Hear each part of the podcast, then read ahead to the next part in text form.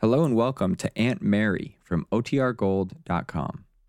This episode will begin after a brief message from our sponsors. Another day is here, and you're ready for it. What to wear? Check. Breakfast, lunch, and dinner? Check.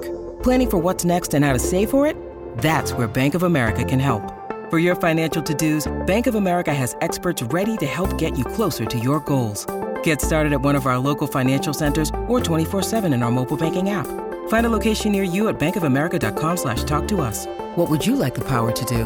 Mobile banking requires downloading the app and is only available for select devices. Message and data rates may apply. Bank of America and a member FDIC. When you need mealtime inspiration, it's worth shopping Kroger, where you'll find over 30,000 mouth-watering choices that excite your inner foodie. And no matter what tasty choice you make, you'll enjoy our everyday low prices, plus extra ways to save, like digital coupons worth over $600 each week. You can also save up to $1 off per gallon at the pump with fuel points. More savings and more inspiring flavors make shopping Kroger worth it every time. Kroger, fresh for everyone. Fuel restrictions apply. Look, Bumble knows you're exhausted by dating. All the must not take yourself too seriously and 6 1 since that matters. And what do I even say other than hey? well, that's why they're introducing an all new Bumble with exciting features to make compatibility easier, starting the chat better, and dating safer. They've changed, so you don't have to. Download the new Bumble now. Now for our story. Yesterday, in the chambers of Judge Willoughby at the county seat in Stanton, the case of Meade versus Meade had ended in the solemn judgment, divorce granted. Bill Meade's heart had leapt when he heard those two words, which represented the final step in the long, unhappy road he and Kitt had followed since the realization that their marriage had been a failure. But he'd had a great disappointment, too, for the baby boy he believed to be his son had been given into Kitt's custody. When he returned home, he'd been visited by Nicholas Dorn, the young writer, to whom Peggy Douglas had been engaged for some months. Nicholas had encouraged Bill in his intention to see Peggy at once, because Nicholas believed and feared that she still loved Bill. Bill had agreed to see Peggy that same night, but the meeting had been delayed. Unbeknown to Nicholas, Bill has just arrived at the Lane farm while Nicholas is in his room at the Brown Palace thinking about the meeting between Bill and Peggy, which he believed to have taken place last night. Nicholas hadn't heard from Bill, but wondered what it meant. Finally, in desperation, he telephones Peggy. Hello? Hello, Peggy. Oh, Nicholas, how are you? I'm all right, I guess. How about you? Well, I'm just fine, thanks, Nicholas. You are? Why, yes. You sound so surprised. Shouldn't I be? Oh, sure. I just. Anything new and exciting happened around there recently? No, nothing special. Oh. Nicholas, what's on your mind? On my mind? Nothing. What makes you ask?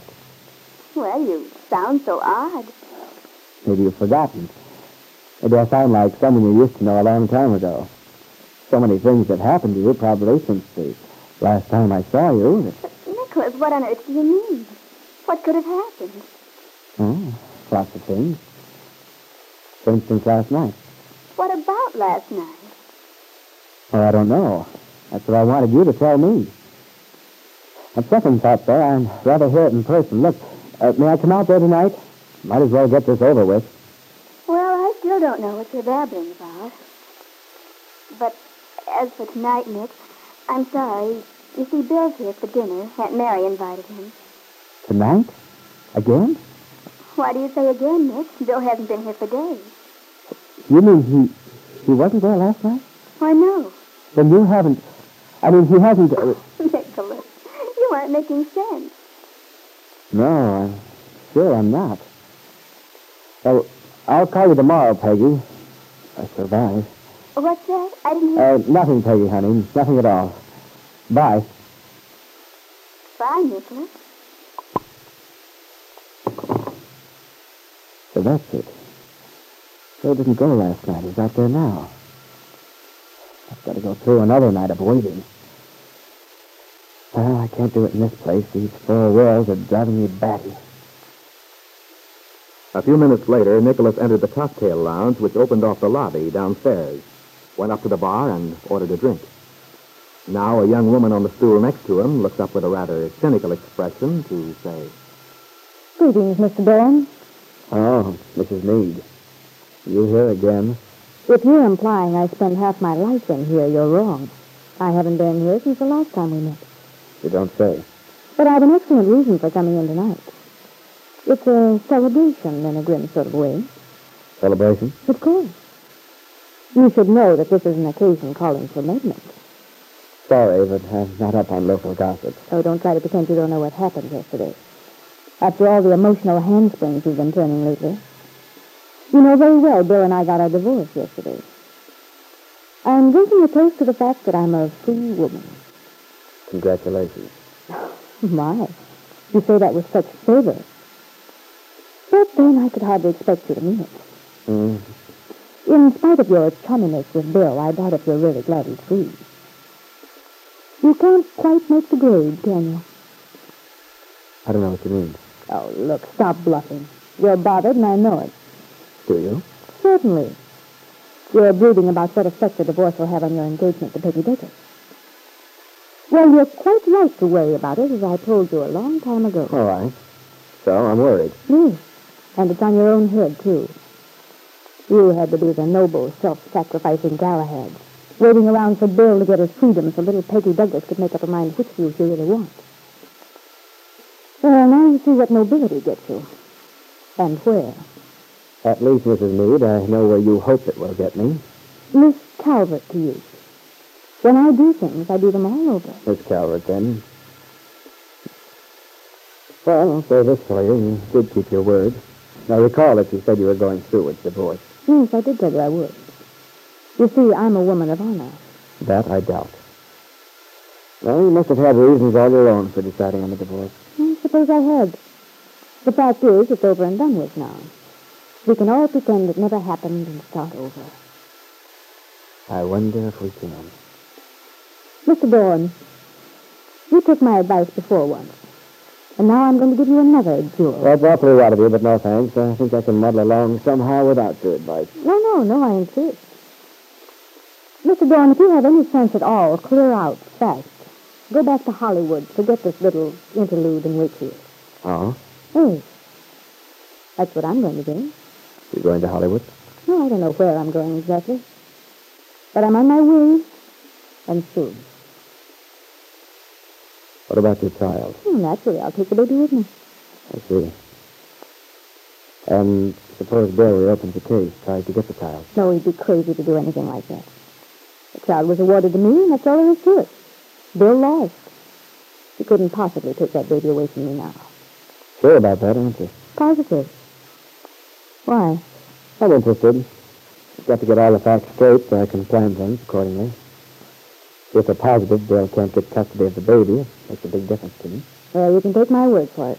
The child's mine, and when I leave Wakefield, he'll go with me, in spite of what my father or anyone else says.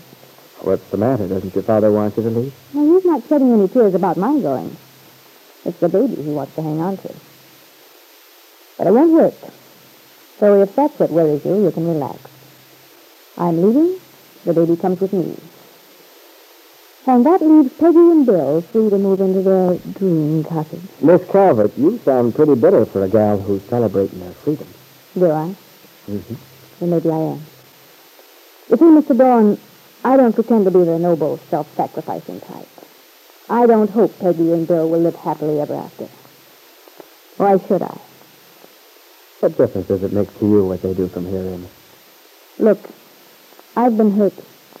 Why should everybody else come out on top? I'm no hypocrite. I suppose you think I am? No, not exactly. I simply think you've been taken in by all that do unto others, turn the other cheek chatter that Aunt Mary gives out. But you haven't, have you? Of course not. This is a cutthroat world. You have to look out for yourself. Nobody else is going to protect you.